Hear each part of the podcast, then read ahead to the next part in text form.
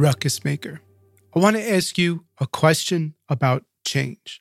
Would you rather take a number of little steps that add up to something impactful over time? Or would you rather take massive action up front and close those gaps quickly? Of course, it could be argued that this is a context specific question, but I'll admit my default is to believe in change as small steps that add up to something major over time. But today's guest, David Hardy Jr., challenged my thinking and made it better. And for that, Dave, I'll say thank you. I also wonder if my natural tendency toward small steps over time has to do with privilege. But that's another conversation and a whole other podcast episode. You'll also want to hang around for the second half of this podcast. Dave shares a great story about a goldfish, and I found it compelling, and it'll help you make change happen within your school as well. Hey, it's Daniel, and welcome to the Better Leaders, Better Schools podcast, a show for ruckus makers just like you, those out of the box leaders making change happen in education. We'll be right back after these messages from our show sponsors. The Better Leaders, Better Schools podcast is brought to you by Organized Binder, which increases student active engagement and participation and reduces classroom management issues. Learn more at organizedbinder.com. Today's podcast is brought to you by TeachFX. It's basically like a Fitbit for teachers, helping them be mindful of teacher talk versus student talk. Get a special 20% discount for your school or district by visiting teachfx.com forward slash BLBS. Isolation is the number one enemy of excellence, and isolation is also a choice. There's a better way. In fact, here's what Michelle, a school leader in Maryland, has to say about the mastermind. The best part of the mastermind is a supportive community. School leadership can be isolating, but knowing I have a team of other school leaders with whom to share ideas, struggles, and wins gives me the courage and resolve to do what's best for my school community. Get connected and level up your leadership by applying to the mastermind today at betterleadersbetterschools.com forward slash mastermind.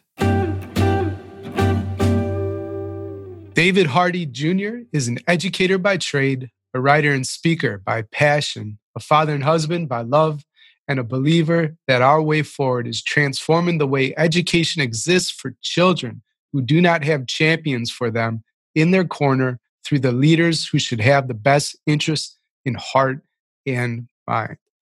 Dave, welcome to the show. Wow, thank you. Thank you for having me. Excited to be here.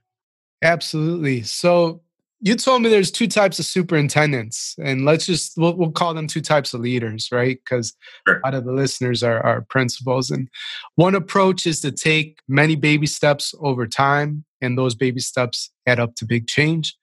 And another approach is to take massive action up front closing those gaps quickly.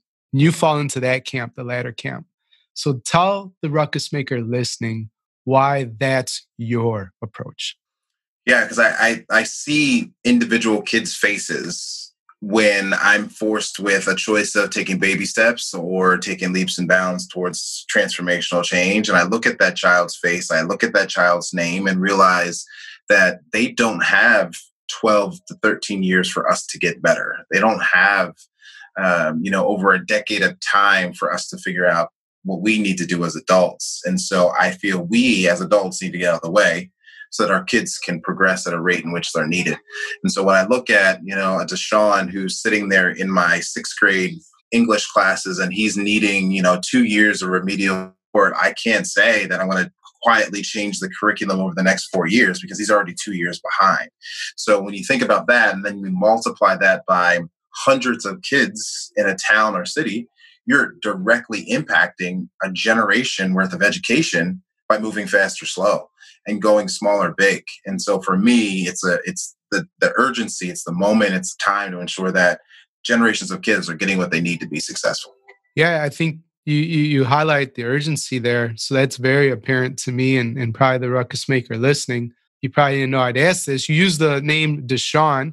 I'm curious, is that a student you had or is that just uh, sort of like a, um, an avatar, an ideal student that you think about when you're considering change? No, Deshaun was a real student for me when I was a principal. And he was everything that you can imagine a 11 year old boy who, you know, had the world in front of him, a ton of just innate talent that was waiting to get out, but unfortunately had a people had a perception of him that's very different than who he was. And I saw that in him. I saw like the the two Deshaun's people saw. And I just did not want to get in the way of what was possible and rely on what people have told me about Deshaun and told me about behaviors and other things that might have occurred in the past and just relied on the reality of like, here's actually what Deshaun is and what he's presenting and what he needs to be successful. And I feel that if I keep that Deshaun in my heart and in my mind, it'll force me to think about every kid who has been told that they can't, they won't, they shouldn't because of something else they might have presented at a moment in time. When reality is, kids can be great if we just let them. So Deshaun is real, and I think Deshaun is not only a, a figurative person, but is a real person in my life.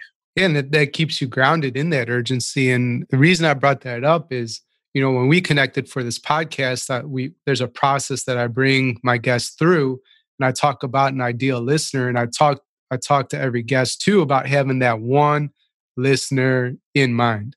You know, when uh, you're telling your stories, and so I think what I'm seeing too with you with with leadership having that student in mind also, right? To help you make change happen is really powerful. And I'm guessing that you use Deshaun in your leadership time and again when trying to motivate staff uh, in different ways. Is that a good assumption? That's true. And and there's a Deshaun, there's a Tony, a Brianna, a Jared, Elijah. Like I have kids that I've been lucky to, you know, in some form or fashion, been in their lives, they've been in mine. And uh, I feel lucky to be able to pull on their stories, not only to keep me going in the moments mm. where, you know, I'm like, you know what, let's just throw our hands up and return to status quo, you know, starts to enter my mind even temporarily. And then I see those faces again and they demand and deserve so much more. So I, I pull on stories all the time in my blog and from people that I talk to uh, every day. And I actually, honestly, I have a call coming up uh, this week to talked to four of my former scholars. Oh, nice. When I was a principal, who are now uh, now going to be rising seniors in college, and we're going to talk about education equity at, at, at a webinar coming up. But nonetheless, those are the things that keep me going. But it also just keeps me grounded and humbled, and like the reality of the work that we actually are doing for kids has a name behind it. Right? It's mm. not a mm. number. It's not right. a, a student ID. It is a person, and so I try to bring that to the people that I work with. Most of my team will know that one of the first things we do as a team is that we tell each other stories and we tell each other a name of a kid and that we're doing this work for. And we start off our journey together that way in every position that I've been in. And so those are the things that I think fuel us and definitely fuel me. When did that start? Where did you learn it? Did you did you take that idea and said, "Oh, I'm using that"? Did you create it? I'm just I'm, I'm very curious. That that's a brilliant way to lead uh, teams. Yeah, I, am sure I stole it from someone a long time ago, but in education we call it borrowing.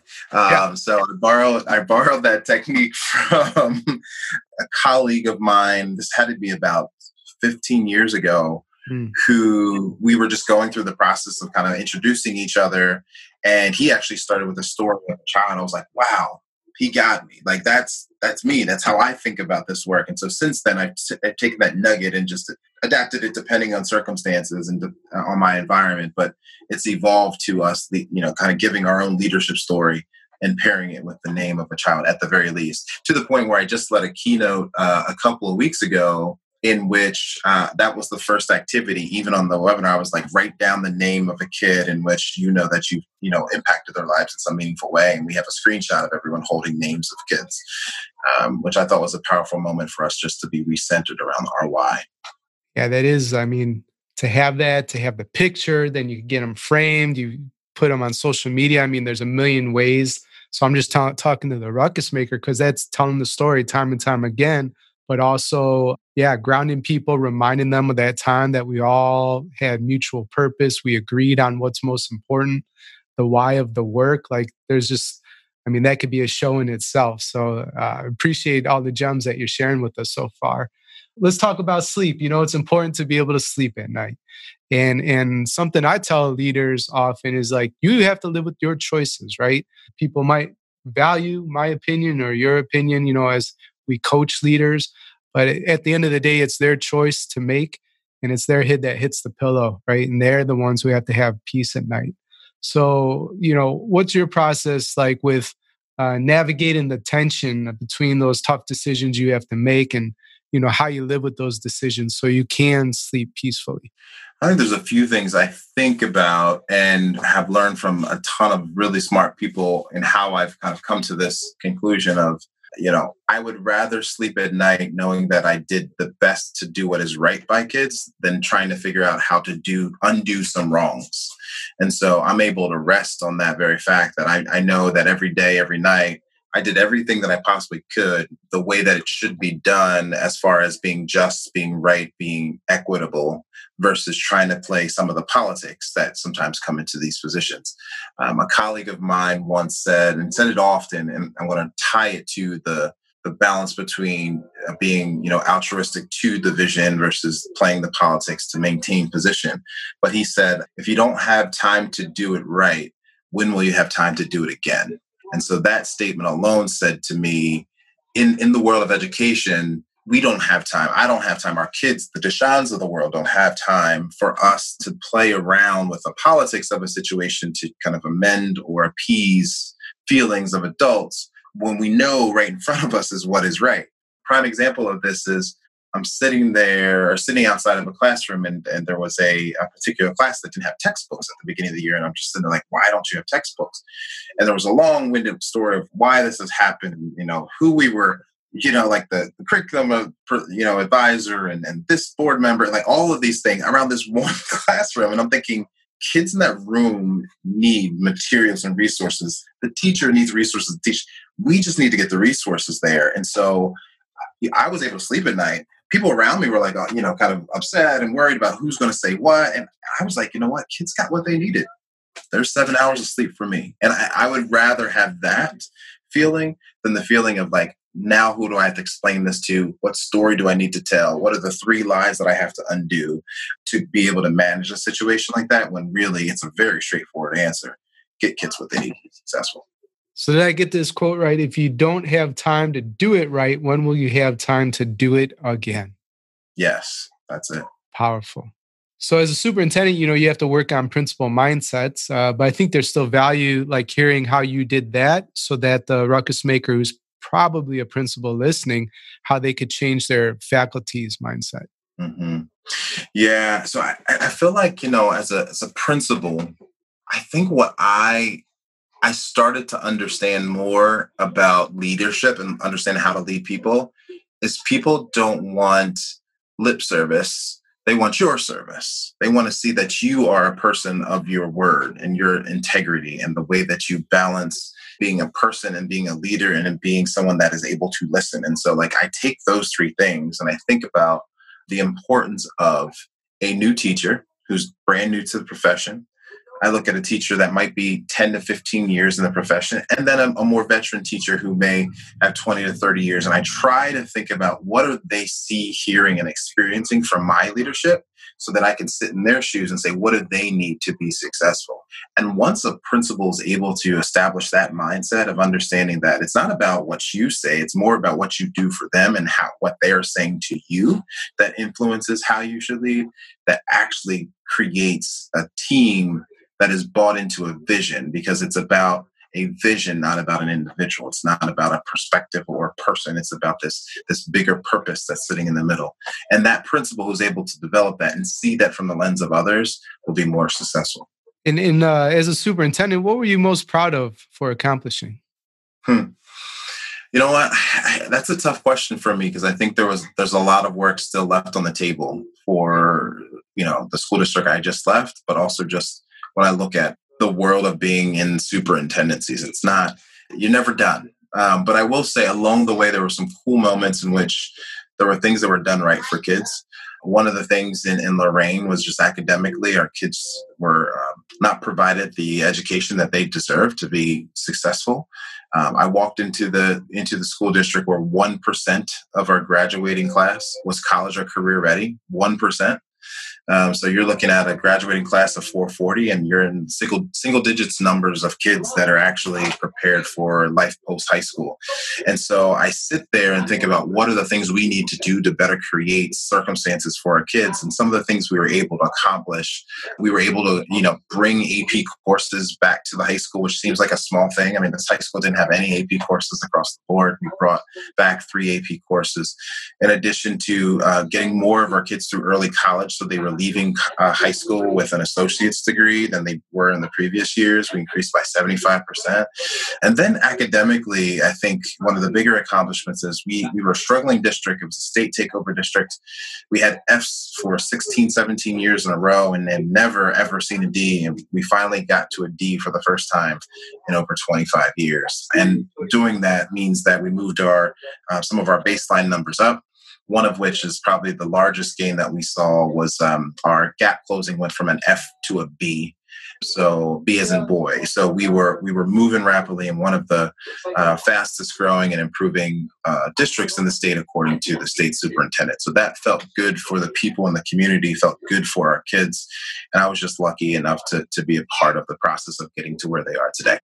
Yeah, that urgency and making a big impact. So uh, that that I appreciate so much. And talking about feeling good, I think this is a good spot to take a pause for a message from our sponsor. And when we get back, I want to hear about trends you see uh, across roles and locations and some interesting projects you're working on these days. Better Leaders, Better Schools is proudly sponsored by Organized Binder, a program which gives students daily exposure to goal setting, reflective learning, time and task management, study strategies, organizational skills, and more. Organized Binder's color coded system is implemented by the teacher with the students, helping them create a predictable and dependable classroom routine. Learn more and improve your students' executive functioning and non cognitive skills at organizedbinder.com. The Better Leaders, Better Schools podcast is brought to you by TeachFX. TeachFX is a research driven app that uses artificial intelligence to give teachers feedback on the balance of teacher talk versus student talk. Their use of open ended questions, wait time, and equitable classroom dialogue. Learn more and get a special 20% discount for your school or district by visiting teachfx.com forward slash BLBS.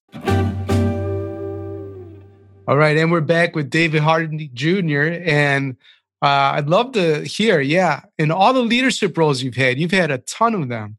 What trends do you see across those roles and locations? Yeah, I see a few things that that keep cropping up. One of which is the instability of leadership at the top. And I think there's a couple things that create that circumstance. You have political elections that change the political dynamics on the local level, which then change the leadership that is in the uh, senior seats of the district and then change the school leadership in the most challenging districts. That happens in the most challenging districts, not all. Uh, when I think of those challenging districts, it often lands in urban centers or under resourced rural centers. And those are the kids that are the most marginalized populations in our country. So a lot of this tumultuous leadership happens to our most marginalized and under resourced communities. However, on the other side of the fence, you have the more affluent and suburban communities that are be, are able to maintain a level of stability at the leadership level and therefore continue to provide an education that is superior to kids that do not have. So that's like one big trend around leadership. The second is there is, and again, I'm focusing a lot on urban centers because that's my 17 years worth of background is in urban centers.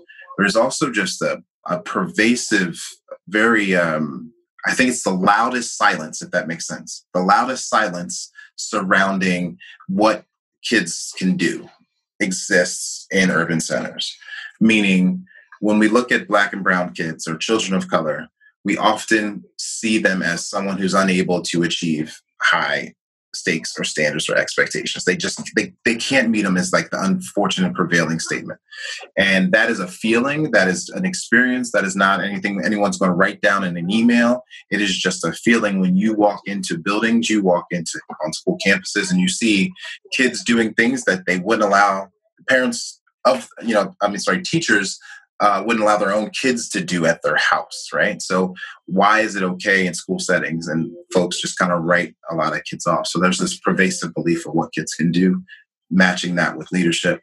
And then the third bucket of this is when we think about how money moves in school districts and how resources are allocated for our kids, it's inequitable we do not provide the right resources to kids who need it the most at the time that they need it. And therefore we see a gluttony of you know districts that have way too many teachers who don't need teachers but they might need social workers. Or i just remember in miami when i was a teacher every year we would go to this room where we had stacks of where the red fern grows. And like every year we would buy more of them. And I'm thinking, why do we have thousands of these books sitting in this closet that are never touched when actually what kids need are something very different? And so I think about the inequities that exist there. So you have the leadership challenge, you have the belief challenge, and you have just the financial uh, well being of districts and how money is allocated that jump out to me. Um, and those three trends have been in every single uh, district and or environment I've been around. Yeah, and I, would like to add at least to that that second challenge uh, some ideas, you know, that that pervasive silence. Uh, and bringing this back to Deshaun, I think another way to make it very real for all the educators in the building is say, is this is this school somewhere you'd be proud to send your own kid, right? Because uh, you're talking about the inequities here, right? And if you wouldn't want your own baby to experience the type of education we're providing as a community, then what are we doing? So that that's quite powerful.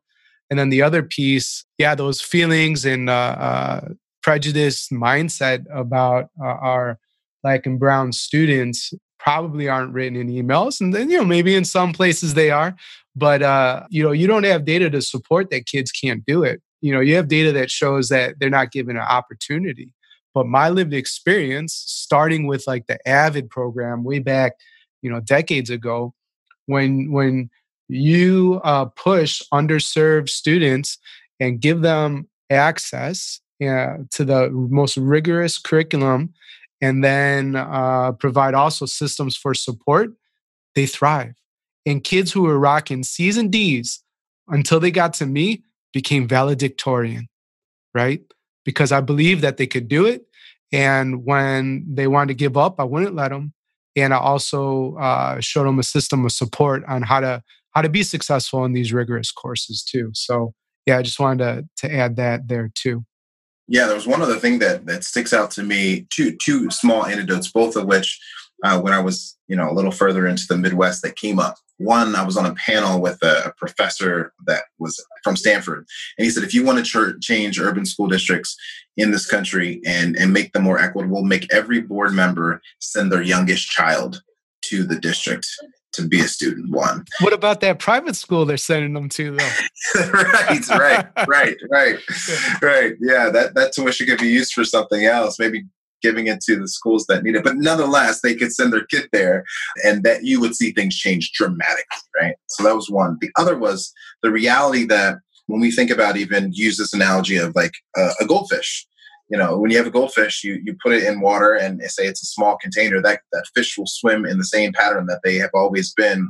And then when you take that fish and put it into a larger container of water you will see that fish go into that container and swim in that same pattern because the expectation is that they're in this smaller container. So why do we continue to keep kids in small containers and realizing they could do so much more expand their what we believe in them and and expand the level of expectations that we have for them don't shrink it. Because as soon as we shrink it they will start to just you know manifest in this smaller space and only realize the expectations that are only so low. So think about that fish in a small uh, fish bowl versus a large one the impact that we could have if we change the size of that bowl yeah, amazing metaphor there. And I challenge all the the ruckus makers listening, use that goldfish analogy ASAP with your staff because that's that's interesting because you're training, you know, and you're you're get you're saying here's the boundaries. And what if those boundaries um, are all made up? Because guess what they are? We we decide what they are. And if you remove those for your kids, what is possible? Awesome. Well, uh, Dave, w- what interesting projects are you working on these days? Please let us know. Yeah, there's there's a few. There's a few that I, I'm, i have the chance to work on. I'm working on a, a, lot of work around what does it mean to create uh, systems of equity within school districts. And so, with uh, with my team at time to define what that framework is for districts and figuring out, you know, for years we've spent time, energy, and money on classroom resources, which I think are right and which are important. And we've seen incremental change to our earlier conversation and how kids are receiving the education they deserve. But there's a bigger foundational issue that we haven't talked about, and that is fixing the systems that are at the backbone of how schools are run. If we look at back at the history of our country without going into a history lesson, because I was not a big uh, history fan, Mr. Woodruff, you're a great teacher. I appreciate everything you've done for me.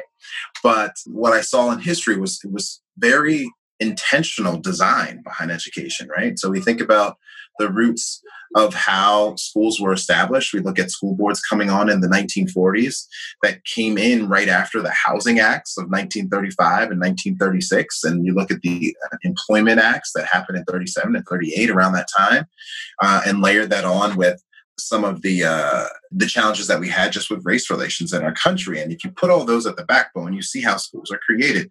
Schools now sit and, and are juxtaposed in neighborhoods based on property tax that is based on the money that is coming in from homes. And therefore, if you have more money, you probably have better schools. And then when you have better schools, you have different systems that run those schools. Same thing for under resourced schools when you think about money that goes in under resourced schools, it's probably in neighborhoods that don't have the, the backing, the financial backing, and all the other systems that align.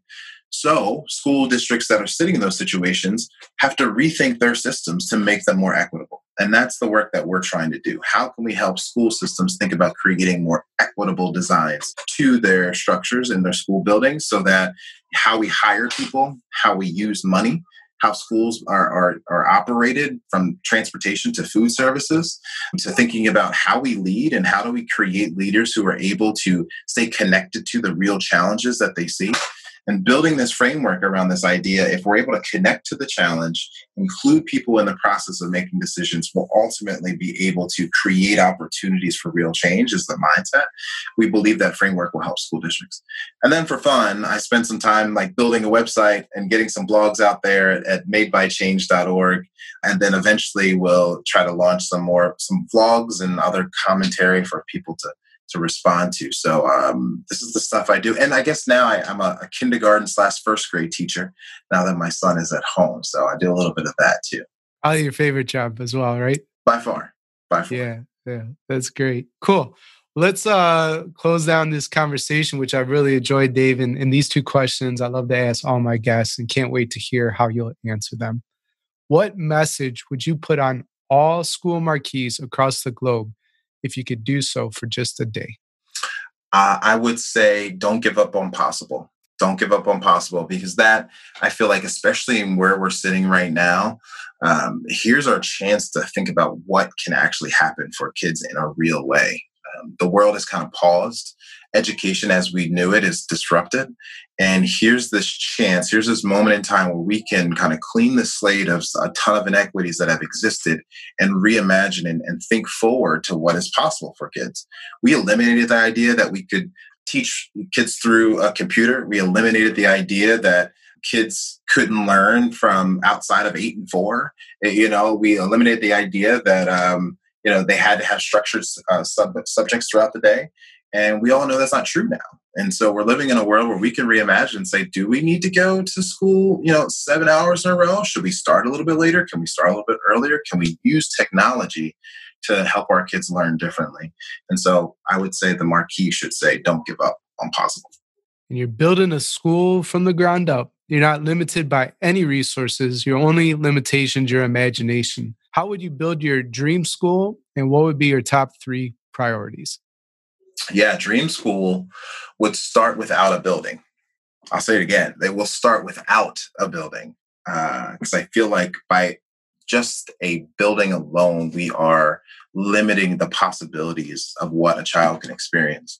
So why not start with learning in spaces across the town or city that we live in in small groups thinking about what is possible, innovating, thinking about how to be an entrepreneur, because that's where we're going in the world. 60% of the jobs that are coming for our kids are, on, are not even created yet. So why don't we put them in spaces to be creative? So priority number one for me is create spaces in which kids can be creative. Priority number two, which is probably like 1B, is making sure the people that are in front of them are educators who care about facilitating learning, not being the master of teaching and learning. And then number three is that I feel like we need to create schools that allow our kids to continue to dream.